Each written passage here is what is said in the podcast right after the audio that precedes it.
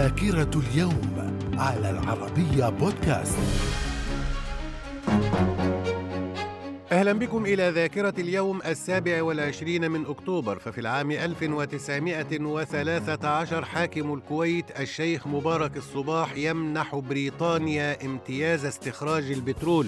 في العام 1960 نهاية أزمة الصواريخ الكوبية بعد أن اتفق الرئيسان الأمريكي جون كينيدي والروسي نيكيتا خروتشوف على إزالة الصواريخ من كوبا شريطة عدم غزو الولايات لها والتخلص من الصواريخ البالستية الموجودة في تركيا. في العام 1962 لجنة الدستور في المجلس التأسيسي الكويتي الكويتي تعقد آخر جلساتها برئاسة رئيس المجلس عبد اللطيف محمد الغانم وترفع مشروع الدستور إلى المجلس لمناقشته وإقراره من الذاكرة ومن ذاكرة السابع والعشرين من أكتوبر في العام 1990 العماد ميشيل عون رئيس الحكومة العسكرية في لبنان يعلن استسلامه وبذلك انتهت الحرب الأهلية اللبنانية بعد 15 سنة من اندلاعها. في العام 1991 تركمانستان تحصل على استقلالها عن الاتحاد السوفيتي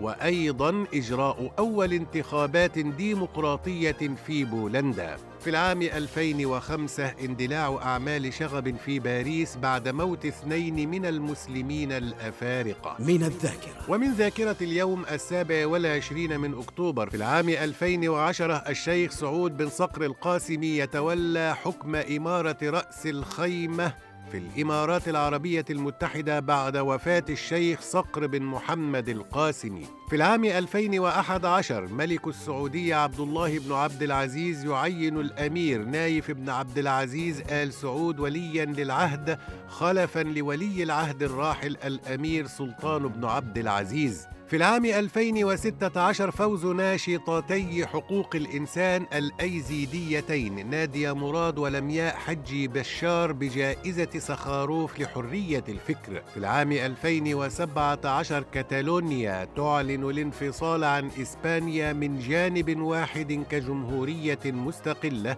ومدريد ترفض ذلك وتعاقب قادته. من الذاكرة. ومن مواليد السابع والعشرين من أكتوبر في العام 1700 1928 جيمس كوك بحار ومستكشف إنجليزي في العام 1842 جيوفاني جوليتي رئيس وزراء إيطاليا. في العام 1858 ثيودور روزفلت رئيس الولايات المتحدة الحاصل على جائزة نوبل للسلام عام 1906 من الذاكرة. ومن وفيات اليوم السابع والعشرين من أكتوبر في العام 1505 القيصر الروسي إيفان الثالث. في العام 1992 توفي ديفيد بوم عالم فيزياء أمريكي. من الذاكرة. إلى اللقاء.